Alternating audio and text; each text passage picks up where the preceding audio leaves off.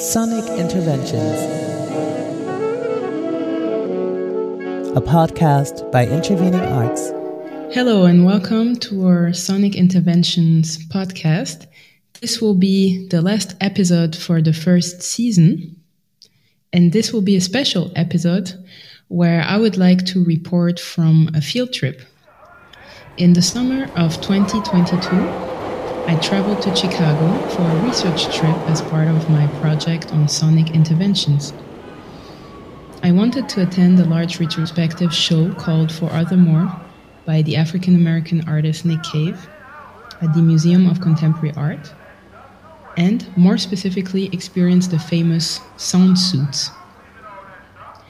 Before going to the exhibition, I was lucky to attend an event that was actually providing information on Nick Cave's art. The event was hosted at the Du Sable Black History Museum and Education Center, and it was entitled The Power of the Party Chicago House and Nick Cave. At the event, I could listen to a conversation panel, and there were different people who were present Dr. Meida Teresa McNeal, DJ Laurie Branch, who is a legend in the field, and they were inviting us to think about Nick Cave and kinship with house culture, to quote their words. I also got to interview Dr. McNeal alongside with Danny Dunson, who is a curator at the Du Sable Museum. And later you will hear a brief excerpt from their conversation, which was recorded on site just after the event.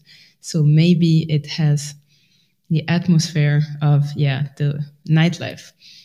DJ Laurie Branch emphasized the black queer roots of house music, she spoke of making something out of nothing and traced a parallel between the house scene's repurposing of abandoned buildings back in the days and Nick Cave's contemporary use of found objects. During my stay in Chicago, I was in a part of town called Bronzeville on the south side. This neighborhood is suffused with historical and contemporary sounds. It felt quiet, yet I could hear vibrations of a vibrant musical past which remain on the sidewalks in the form of signposts with a square code inviting us to look up information online. On August 28, 2022, I went to the Museum of Contemporary Art. As I walked up the stairs to reach Nick Cave's floor, I heard a grinding noise, clearly a machine. Next, I saw an object reminiscent of a car tire spinning on itself built within the structure of a home fitness bike device. The installation was created by the artist Gregory Bay as a comment on what is called grind culture and the impact of US capitalism on Asian and Asian American bodies. The work was meant to flag the cycle of exhaustion in audible and visual ways.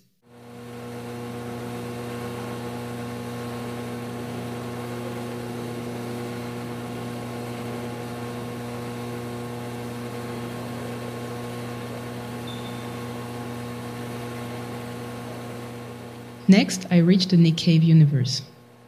Metal garments hanging from the ceiling were first evocative visual impressions. Then I was struck by the sound suits. Frozen like the bodies in the museum scene in Janelle Monáe's video Queen, the sound suits emitted a dense energy. It almost felt like someone was wearing them and they could start setting themselves in motion at any time.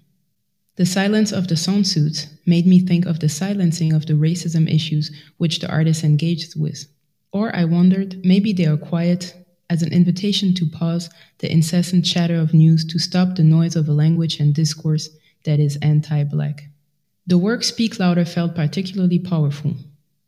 Seven silvery bodies, sound suits, all built out of buttons, were connected to each other.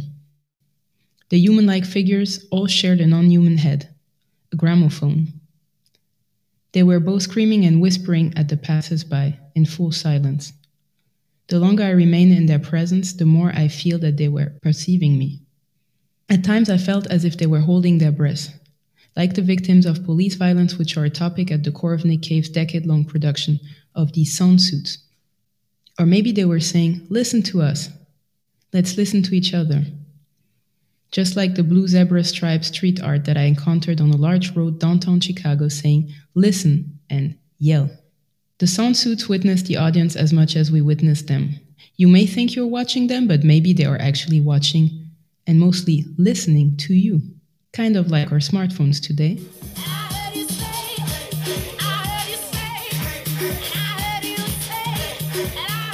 We just heard an excerpt from DJ Laurie's branch set in response to Nick Cave's art. I remember it was a festive sunny day outside the Dusable Museum. Many participants seem older. Maybe they experienced the early days of house music. Nostalgia was hanging in the air. I also had the pleasure to record a conversation with Danny Dunson and Dr. Meida Teresa McNeal as they conversed about Nick Cave's art, house music history, and the beauty of Black culture. So, in the talk, we heard that you invited us to think about Nick Cave's artwork in kinship with house culture. So, I was wondering how you would define the relations between house culture and Nick Cave's work. So, I mean, getting asked to write the, the essay to be in the catalog was a really great exercise in thinking about, like, what is that connection? And I think some of the things that really stood out for me was this kind of investment in uplifting black culture, uh, black excellence, but also the mundane and everyday of black experience. That whole spectrum as being really an important like underlying foundation in whether or not you can see it right away in Cave's work to me that that is firmly a part of the, the foundation of the work. And thinking about, uh, I, I, watched a uh, conversation he did with uh, one of the artists from LaBelle um, that Naomi was in conversation with, and, yeah, Nick Cave, mm-hmm, I forget. Mm-hmm. You know, there was such in that conversation. Nona Hendryx, Nona Hendryx right? This and uh, and one of the Damita Jo, uh, dancer from Soul Train, and there was this reverence and respect for black women, black culture, black popular culture. That like you know he was keeping his memories from uh, that he that were like kind of imprinted on him from the time he was young, right? Um, and that that those were sources of inspiration for his work in many ways. And I think that you know house culture is about blackness and uh, a complex of blackness, right? That is ground in kind of queer culture, but also as like they talked about in there, like you've got you know your your poorer folks who might be part of the culture, but also um, there was a lot of innovation by young middle class black folks and young people, right, in the creation of that culture. So that like that deep complexity is is found in uh, what house music is from its very beginnings. So that's that's one thing I would say that is part of that uh, kinship, and then also there is this way that um, I feel like Nick is uh, thinking about past, present, future all the time like exploring you know whether it's through like racial violence or other you know th- things that we've endured and how we revisit them in the present. And then how do we how do we break those chains? How do we elevate move to something else, imagine something else as part of a future. That is at the crux of, of what house is. That it is considering the past. That is in the that's in you can find it in the music. You can find it in the way that people kind of uh, gather. That like house music parties are built off of you know the party structures at rent parties. Mm-hmm. These kind of black social clubs that like are grandparents and parents were part of, right? That that's where membership clubs came from, right? The, taking that device and, and right, and then it's also about very much so in that club space about imagining like being in your body, like you are both letting go and thinking about the challenges of the everyday, and then imagining like what what's my possibility what do i want to be to me those are they're directly in conversation in continuation with um, the things Meida listed and she covered very well reflecting specifically on the creation of art mm. and space mm. and how nick specifically creates utopian worlds worlds that don't necessarily exist but should exist and he's considering time on a continuum, as you mentioned, and there's not a separation of past, mm. present, and future. So that creates a loop or a circle, which is indicative of the promenade scene from The Wiz mm. Color Is, but it also reaches back to signifying practices within African Americans, specifically those um, uh, African Americans, specifically referring to those blacks brought from the continent through the Atlantic trade, slave trade, and settling and being brought to the South and captured and living for hundreds of years um, under that oppression. And not even having the space or the world to create the way they would want to, from language to performing arts of poetry and drama to visual arts of sculpting and painting. All of these things are ancient practices long before um, enslavement or colonialism, even, or that encounter of a European encounter to mm-hmm. the African continent. But what they did here specifically through that, that term, I'm, I'm troubling this with African American specificity. Mm. What they did with through those emotional retentions, because you don't, they don't have a drum with them, they don't have beads with them, they don't. Everything was brought within the mind. Mm. That's what makes us humans. So. The most traumatic thing that happened to those four parents was what happened to the emotional state, not the whip, not the branding, but what happens to the mind first. So that trauma, and how do you survive through that? How do you speak if the person next to you is from several different nations over, several different language groups over? How do you worship when there's this other God mentioned that you're not so familiar with and you're trying to relate on a spiritual or cosmological level? How do you create if you're limited to only serving the master's needs? What can you have for yourself? So, through that, so many traditions were created. We have the African American ring shout, which was a spiritual practice, which is not only something that we can see mimic itself throughout the promenade of the Wiz, but also also within Greek, Black Greek sorority and fraternity yeah. culture, the stepping in this, mm-hmm. in many different ways people line up and dance in a circle. There's many phrases, will the circle be unbroken? Um, this continuum in a circle. So with the roundhouse that is laid out in a circle, we're very fortunate to have that interior space to display the color is. But it's not just that we're seeing.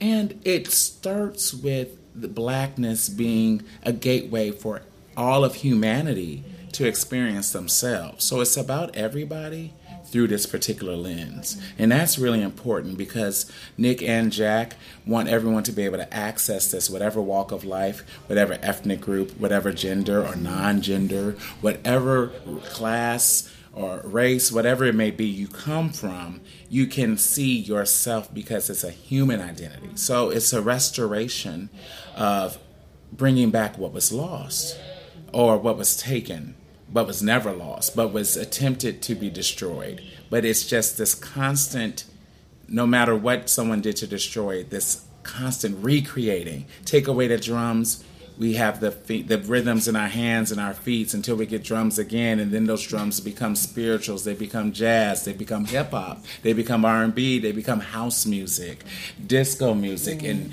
and all. How do we do make something out of nothing?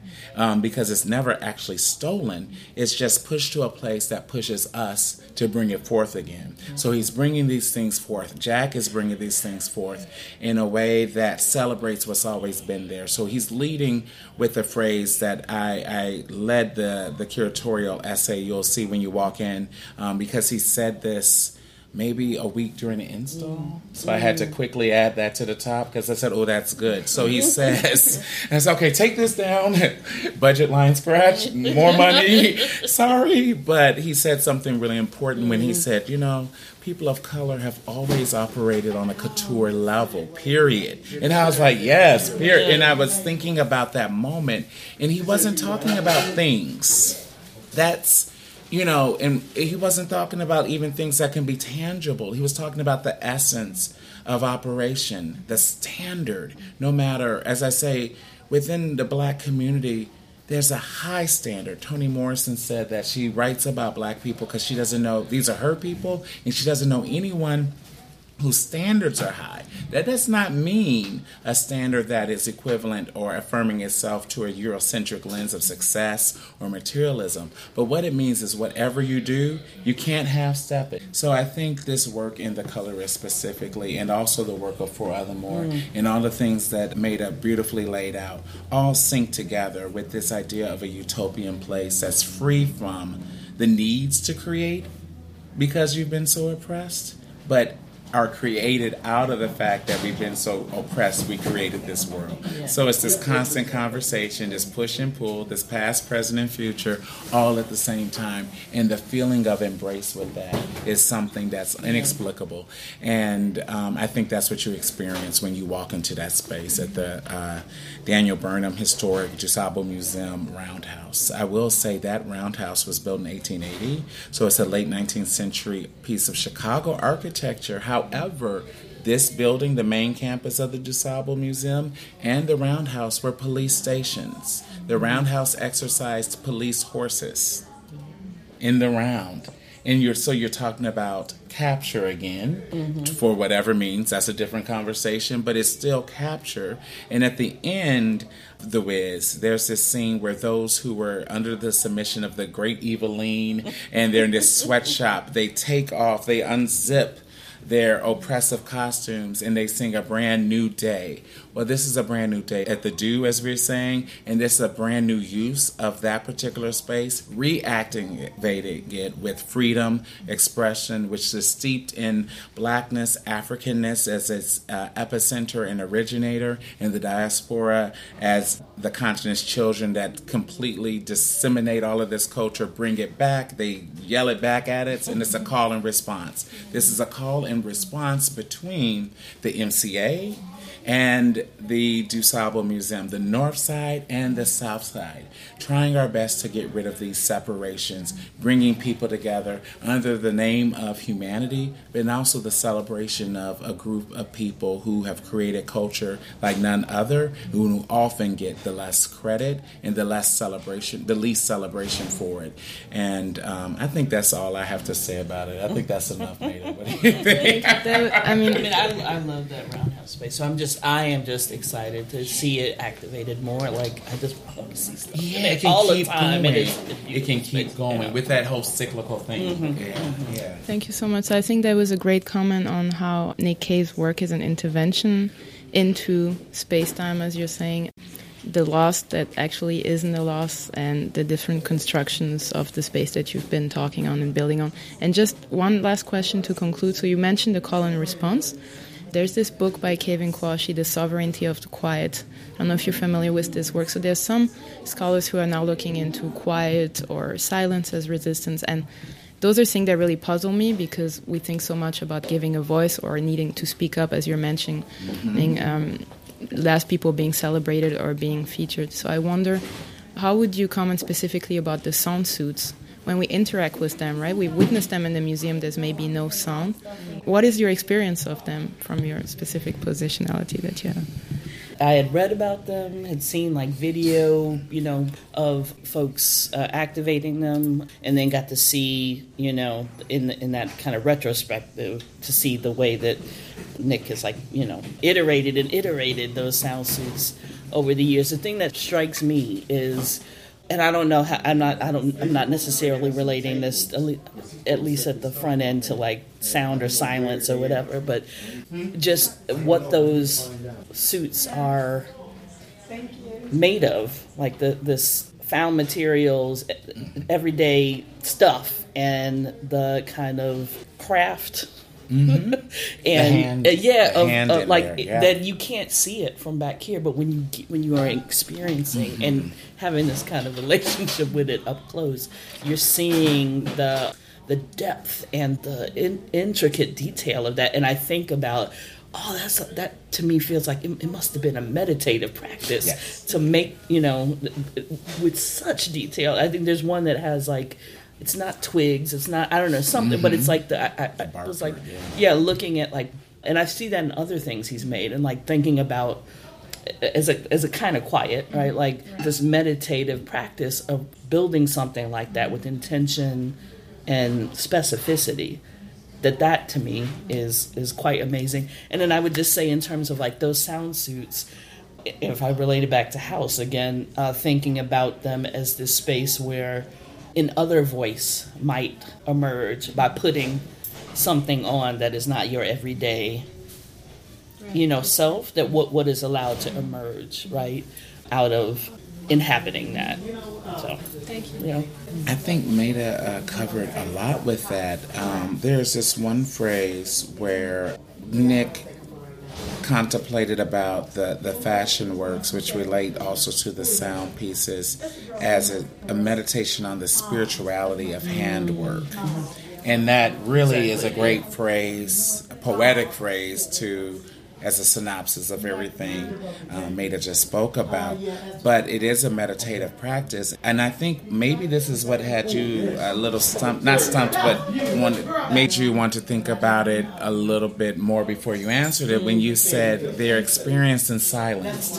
That's a great word, but and it it troubles the the using that descriptor is it's not 100% accurate but that's the only way you could just off firsthand but i don't think they're ever experienced in silence because of that meditation of the spirituality of handwork so what it, ev- it evokes someone to do is to have their own experience and imagine it in movement i've never seen a sound suit performance live like you i've seen several videos i've seen uh, talks about them. I've seen them installed throughout the nation, and but I've never worn one. I've never seen a live, but it allows the imagination. So what's important for Nick is that the viewers and the participants can imagine themselves within it, even if it's the fashion, which is why it was important to have it installed, uh, so they can see themselves in it or desire it or want it, you know, so they can see themselves as a part of it. So it's not limited just to his interpretation or that performance of whoever is wearing it or the groups of people, you become a performer or a participant in it by viewing this because you can imagine the things move, moving. You you start to think of the work and the passion. It's one of those things that really troubles and creates a tension between art and craft. After interviewing these brilliant people and attending the event, The Power of the Party at Chicago House and Nick Cave, I headed to another part of town. I should say we because, in fact, I was traveling with my wife, dancer choreographer Oxana Chi. On that Chicago trip, we had the pleasure to reconnect with a dancer and dance scholar called Tara Willis, who is now curator of performance at the Museum of Contemporary Art. We had first met Tara 10 years ago in Brooklyn, New York. She invited us to attend the performance series Freedom From and Freedom To. It is an improvisation series based on pairing movement makers with musicians and sound artists.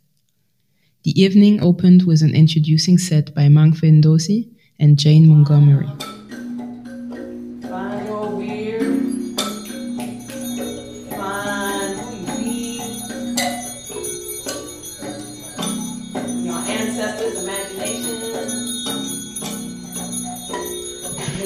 rhythm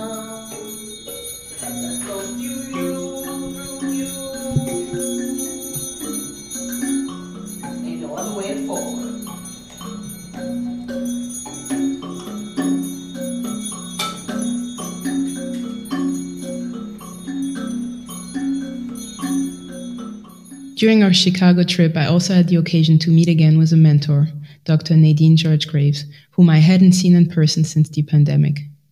We met in a lovely Jamaican restaurant to honor our Caribbean lineage. Dr. George Graves is a performance scholar and theater dramaturg who is also the head of the dance department at Northwestern University. In a way, this field trip to Chicago resonated with what Nadine calls diasporic spidering. Let's end with her words. Diasporic spidering, the multi-directional process by which people of African descent define their lives. The lifelong ontological gathering of information by going out into the world and coming back to the self. Diasporic heritage survives despite the odds. And Anansi's processes of journeying, gathering, wisdom and memory, gaining insight, sharing, and connecting, or diasporic spiderings. I hope you enjoyed this first season of our podcast, Sonic Interventions. Please look at the show notes for further informations and references. Make sure to follow all of the great artists that were featured in the first episodes. We would like to extend our thanks to all of the artists and other participants in the podcast and also to Euphonica Audio Production Company for making this podcast possible.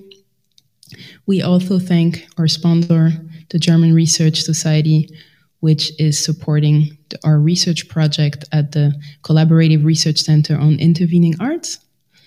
Please stay tuned, enjoy the spring, and get ready while we are preparing season two for you. Sonic Interventions, a podcast by Intervening Arts.